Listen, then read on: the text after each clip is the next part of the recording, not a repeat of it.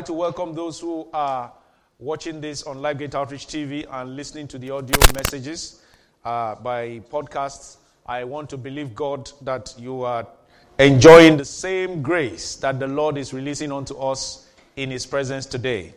And I pray that wherever you are, however you are, across the lands, across the oceans, and across the nations of the world, that the Lord will continue to perfect all that concerns you also in the mighty name of Jesus. We really want to thank God for today, and um, we are continuing on our series of the Holy Spirit, my helper. The Holy Spirit, my helper. And what I want us to look at today is to look at the second of our series, which is the Spirit of Wisdom. Our banner there shows it that it is the second aspect of the manifestation of the Spirit, of the Holy Spirit. We said there are sevenfold of those manifestations. Last week we started by looking at the first one, which is the Spirit of the Lord. That's the one we just simply called Lordship in the banner. The Spirit of the Lord, and uh, today we are looking at the Spirit of Wisdom. Before I go on, I'd like us to quickly read Isaiah chapter 11, verse 1 to 2, which we'll be reading from throughout this series, because it talks about the seven manifestations of those spirits as the Lord has given us understanding. Isaiah chapter 11, verse 1, let's read together. There shall come forth a rod from the stem of Jesse, and a branch shall grow out of his roots. Let's read verse 2 loud and clear. The Spirit of the Lord shall rest upon him, number one. The Spirit of wisdom, number two. And understanding, number three. The Spirit of counsel, number four and might, number five, the spirit of knowledge, number six, and of the fear of the Lord, number seven. Hallelujah. So the Bible says the spirit, one of the things that will rest upon him is the spirit of wisdom. The spirit of the Lord shall rest upon him, talking about Jesus Christ, and also the spirit of wisdom. Last week we saw how the spirit of the Lord rested upon him when he said in Luke 4:18, "The spirit of the Lord is upon me and he has anointed me to preach." And we said the spirit of the Lord, the spirit of lordship is an enablement to perform the God-given tasks that he has assigned to every one of us. And so as it was in the life of Jesus, we said it is also same in our life. The spirit of wisdom is also an enabler. The Holy Spirit Himself is our helper, remember? So it's just a diverse manifestation of the Spirit of help in every one of our lives in the different ways. And so the, the, the word wisdom itself can be defined uh, just basically, literally from the dictionary, as the ability to discern or judge what is true, what is right, and what is lasting. This is just an English definition of the word wisdom the ability to discern. I like that definition because it has the word discernment in it. Discernment is the ability to spiritually separate good from evil, right from wrong, and to spiritually separate the many things that are inherent in life to know what we ought to do and how we ought to go. I like one definition that Mike Murdock gave to the word wisdom. He said, Wisdom is the ability to recognize difference difference in environments, difference in people, difference in seasons, difference in everything, difference in occasions. And this is so important for us to understand. Every time we are in life and living through life, things change. There are differences every time. As we have come into this environment, we must understand that there is a difference in coming into a church worship environment. And it takes wisdom to recognize what we ought to do in that new environment in order to be able to make the most of that environment. If we come into this place with the same understanding of somebody who goes into any other building or any other meeting, we may lose out on the things that God wants us to have and God, God wants us to take delivery of.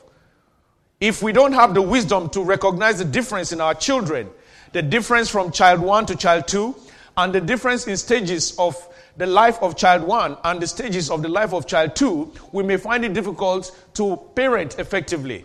if we don't recognize the difference between ourselves and our spouses, we may find it difficult to have wholesome marital relationships. If we don't recognize the difference in our giftings and how we are important one to another, we may walk in foolishness in relating with one another effectively. So, the ability to recognize difference is wisdom. The wisdom of God comes upon a person to understand the place of difference so that when we apply ourselves to the things of this life, we are able to, uh, in the recognition of that difference, deal effectively with the things that God has demanded of us to handle. And so it is so important. The Bible says wisdom is the principal thing. Proverbs chapter 4, verse 7. He said, With all your getting, get understanding, but wisdom is the principal thing. He says that through wisdom, Proverbs chapter 24, verse 3, he said, Through wisdom, a house is built. Through wisdom, a house is built. Wisdom is so important that we cannot live life without wisdom. And so the Bible says the Spirit of the Lord rests upon Jesus, the Spirit of wisdom also. Let's look at the evidence of how the Spirit of wisdom rested upon Jesus Christ. In Mark chapter 6, from verse 2. The Bible says, and when, read it with me, it's on the screen. And when the Sabbath had come, he began to teach in the synagogue, and many hearing him were astonished, saying, where did this man get these things? And what wisdom is this which is given to him that such mighty works are performed by his hands? You see, they said all these things because of what we read in verse 3. They said, How? Where has he got this kind of wisdom from? Because they know him ordinarily. Look at what they said in verse 3 about him. They said, Is this not the carpenter, the son of Mary, and the brother of James, Joseph, Judas, and Simon are and are not his sisters here with us? So they were what? Offended at him. Praise the Lord. Now we need to understand this very clearly. They were looking at Jesus from the physical, but the Spirit of the Lord, the Spirit of wisdom, was already upon him. And so his words were weighty. His words were different. His words were full of impact. And they knew that this cannot just be an ordinary uh, expression. There is a wisdom. They say, What wisdom is this? What wisdom is this?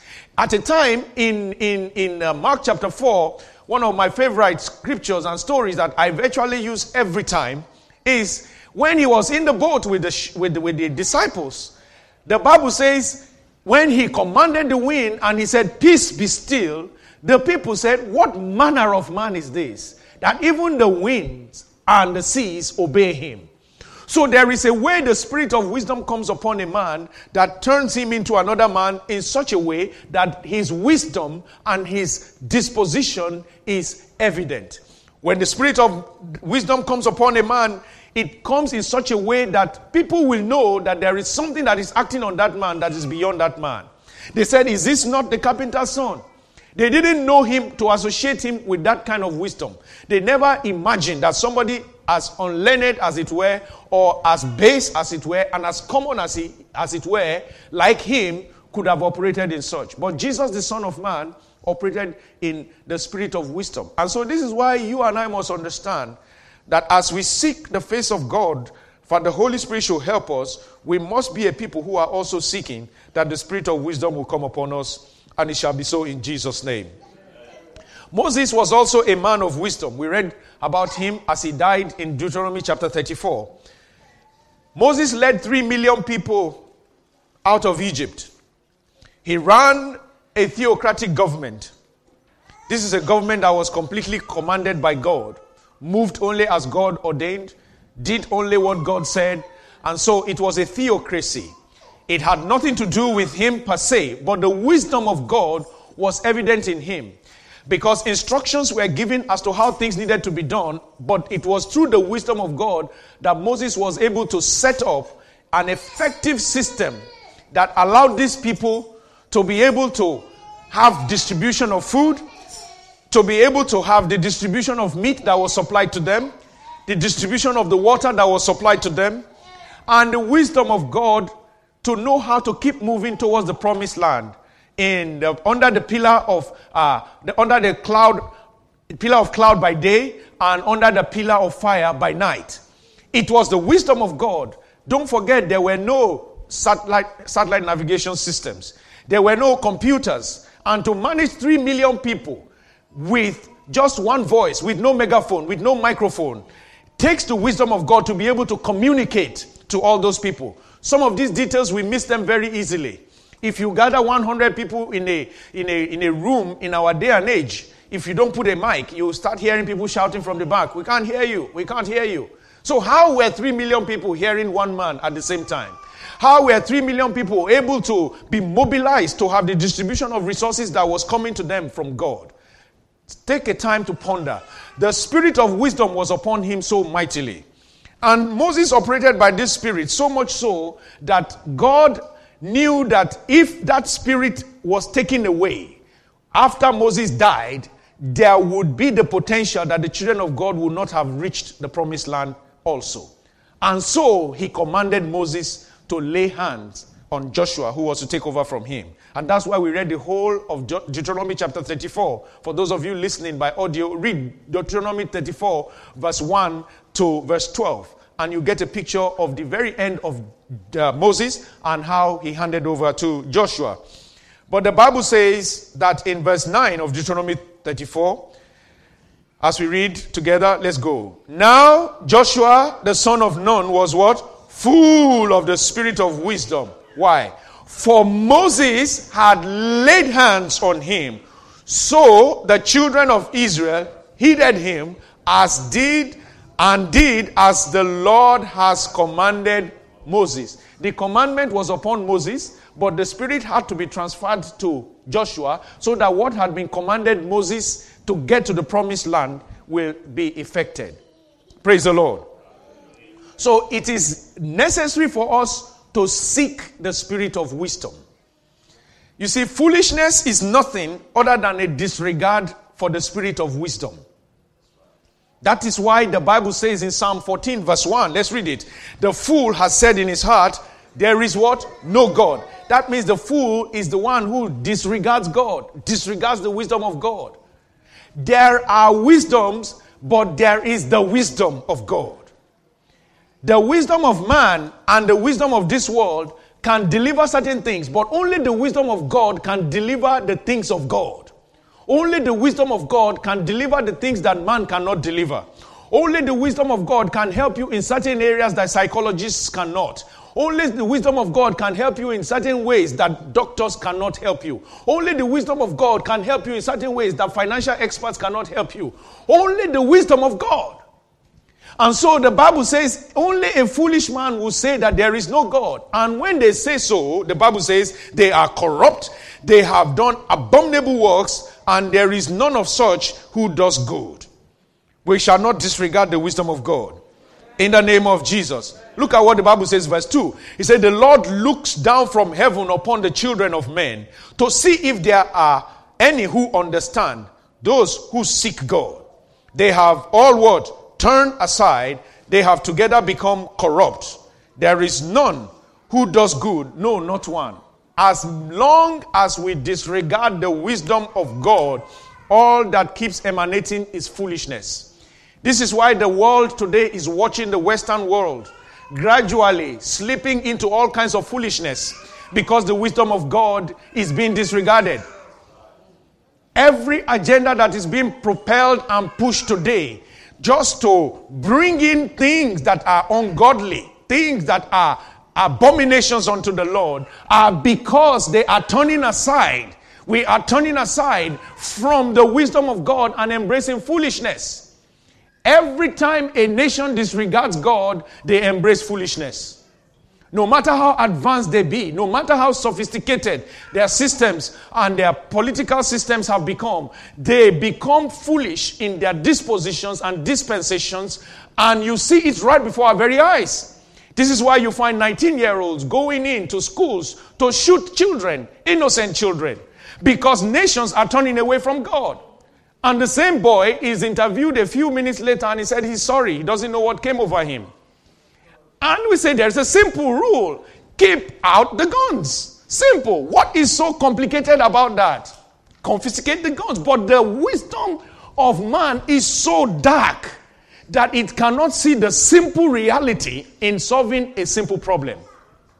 It takes the wisdom of God for us to understand that the devil is pushing his foolishness across boundaries, across uh, nations, and across systems in a ferocious manner.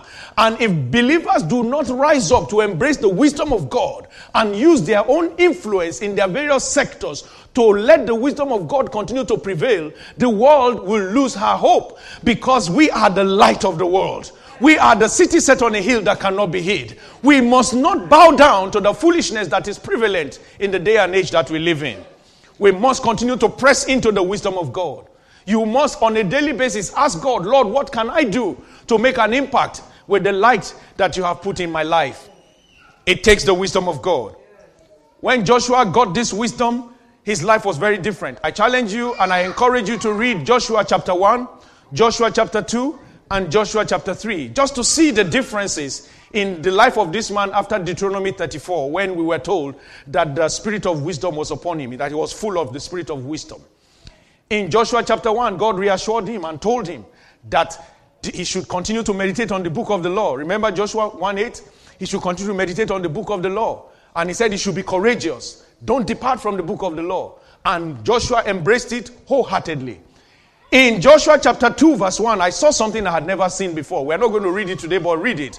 The Bible says when he was about to go into Jericho, he sent out spies. He sent out spies to spy out the land, the spies that went to Rahab. How many were they? Two spies. Only two spies. Remember what Moses did in his time? Moses sent out how many? Twelve. And how many were really, really useful? The wisdom of God. The wisdom of God made him to see that it's not about the numbers, it's about the effectiveness of those that you are sending. And if you read the whole chapter, those two did the job very well. They got every information they need, they got all the strategic information that they needed, and by Joshua chapter 3, they moved on to start the onslaught against Jericho.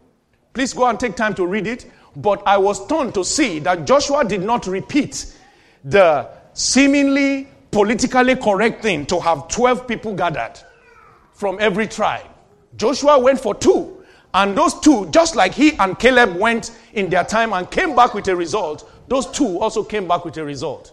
When you operate the spirit of wisdom, you leverage whatever has been the attainment of those that have gone ahead of you. When you come into a new position, you let the spirit of wisdom come upon you. You leverage the successes of the persons that were in that position before you, and then your results will be more outstanding.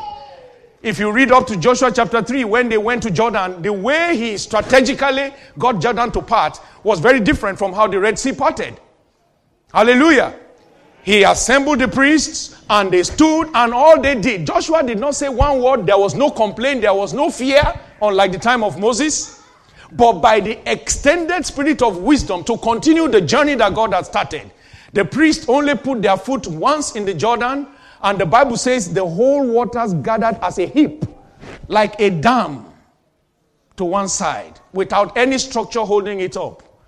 Please take time to read these things, and then it will help you to understand why we should go for this spirit. Why we should keep praying for the spirit of wisdom. Why we should keep pressing into the manifestation of the spirit of wisdom.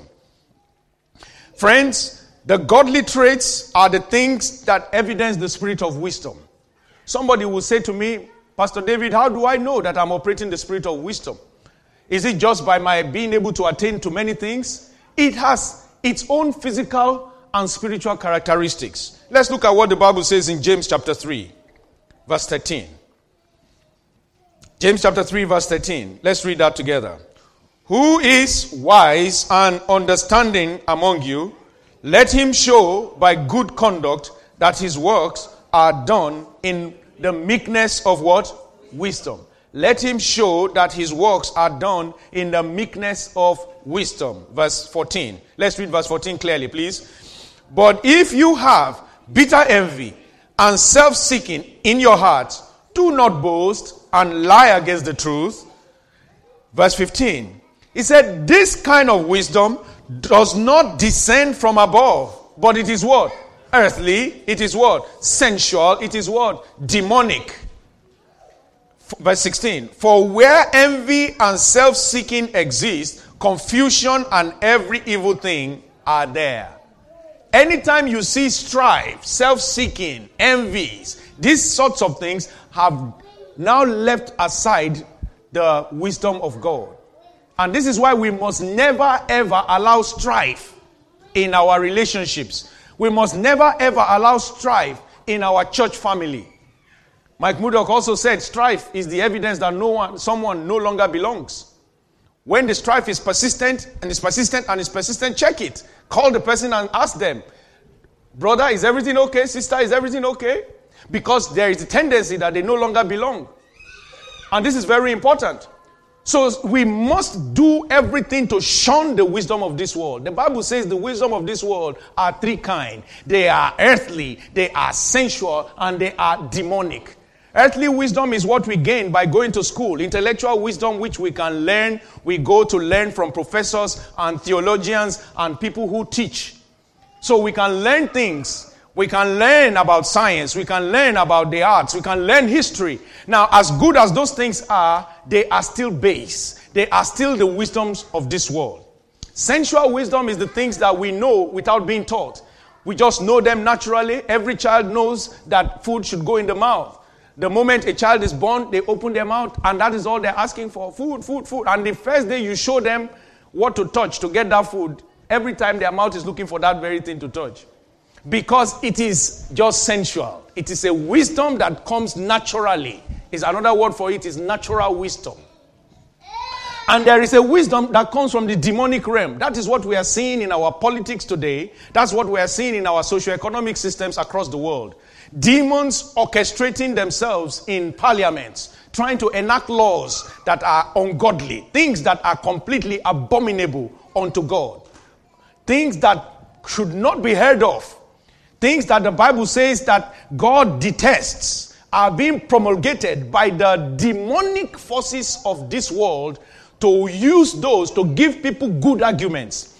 When you listen to the parliamentarians who make those cases, you will almost be convinced that what they are saying makes sense is demonic wisdom. They will stand and say it's everybody's right to express themselves, whether they want to be male or female, it does not matter. They will stand and say things like it is everybody's right to be able to live the way they like to live. They can carry a gun if they like or not, and so on and so forth. And they make the case sound like something that is wise. And if you are in the natural wisdom, you will say it is a positive argument. These are demonic wisdom that has come no, from nowhere but from the pit of hell we must embrace, let's read verse 17. We must embrace the wisdom that is from above. The Bible says, let's read that together. But the wisdom that is from above is first pure, then peaceable, gentle, willing to yield, full of mercy and good fruits. It's without partiality and without hypocrisy. The wisdom is pure. The wisdom from above is pure, it is gentle, it is peaceable, it is always willing to yield, it's always looking for peace. It is never about rancor and tension. When that kind of thing is coming, something is wrong. Anytime somebody is trying to just create tension around you and create, you need to say, hey, brother, let us engage the wisdom of God here. And you need to press into the wisdom of God because the wisdom that is from above is first pure, and then it's peaceable and it's gentle. It is unruffled. It is always willing to yield. It's always willing to say, I'm sorry. It's always willing to make peace. It's always willing to be full of mercy. It's always willing to forgive. It's always willing to show the good fruit. That is the spiritual fruit love, joy, peace, patience, kindness, gentleness, faithfulness, long suffering self control. Is always willing to do those things. It is the wisdom of this world that is always seeking to have his way, always seeking to dominate, always seeking to control and manipulate. It's always seeking to scatter the brethren. It's always seeking to scatter marriages. It's always seeking to do things that, that bring dissension among brothers. That is the wisdom of this world, which we must deny. It is the demonic wisdom. But the wisdom of God is what we are asking from Him who is the Spirit of wisdom to baptize us continually, to give to us, to enable us. When that wisdom is at work in your life, your life takes a new turn. Your life is different. Your dealing with your spouse is different. Your dealing with your children is different. Your dealing with your bosses are different. Your dealing with your colleagues are different. You will handle difficult colleagues with such ease and such power at the same time because you are operating the wisdom that is from above, that is above all. They can engage their demonic wisdom, their sensual wisdom, all their natural wisdom and earthly wisdom. They can deploy their earthly wisdom that they have learned from, from the profession and the things that you do together. But when you engage the wisdom from above that is above all, you always conquer. I say you will always conquer. In the name of Jesus. It is a personal responsibility. As I conclude this today, I want to read again from James chapter 1, just to remind us that this is a wisdom that we must all continue to press into. And the Bible says in verse 5, let's read together. You know it very well, but let's read it. If any one of you lacks wisdom, let him ask God, who gives to all liberally and without reproach, and it will be given to him. Say your neighbor for me, ask for wisdom, ask for wisdom. and it will be given to you. Ask God for wisdom and he will give it to you. But look at verse 6. This is the condition to which we must ask. Say, but let him ask what? In faith, with no doubting. For he who doubts is like a wave of the sea, driven and tossed by the wind. Verse 7 For let not that man suppose that he will receive anything from the Lord. Verse 8 he is a double minded man, unstable in all his ways. You will be stable in all your ways. You will not be double minded. I have never met a believer who says to me, Brother Dave, I am double minded. I've never met one. But there are many double minded believers. The Bible says, By their fruits you shall know them. When you see somebody ask God for something now, and then the next statement that comes out of their mouth shows that they don't believe even in what they have asked, you know that they are double minded. Many years ago, we went to pray for somebody, many years ago, almost 30 years ago now. We were very young Christians, and uh, we went to pray for somebody. And we prayed, we prayed. We just got filled with the Holy Ghost that time, and you know, we were just, we got in there, we laid hands, innocent faith, just raw faith, prayed, and we, we came out of the room. And as soon as we got out, one of us said, the, the only thing is that this man has no hope. I said, Keep quiet. What were we doing there for more than 20 minutes? Said, the only sad here, thing here is that this man has no hope. That is a man that is double minded. So all the time he was praying there, he didn't believe what he was praying. So when you ask God for wisdom, be like Solomon and say, Lord, the only thing I'm asking is the wisdom to rule this your people. The wisdom to understand difference. My father was a good king. He was a conquering king. He was a respected king. But if I don't have that wisdom, I cannot rule this your people. And God said, You have asked for the most important thing. Every day, wake up, ask God for wisdom. Lord, how do I deal with my spouse? How do I deal with my children? How do I go to work today? He said, Go to verse 5 again, please. Verse 5. He said, If any man lacks wisdom, that is just being polite to you. That is being polite to you and I by saying, If any man, you and I lack it. If we have it more than this, we will be more than this. So by saying if any man lack, don't say, oh, I'm not the man that, that lacks. No, he's talking to you. He just, he's just trying to be polite to you. Let's rise to our feet and just trust God for great grace today.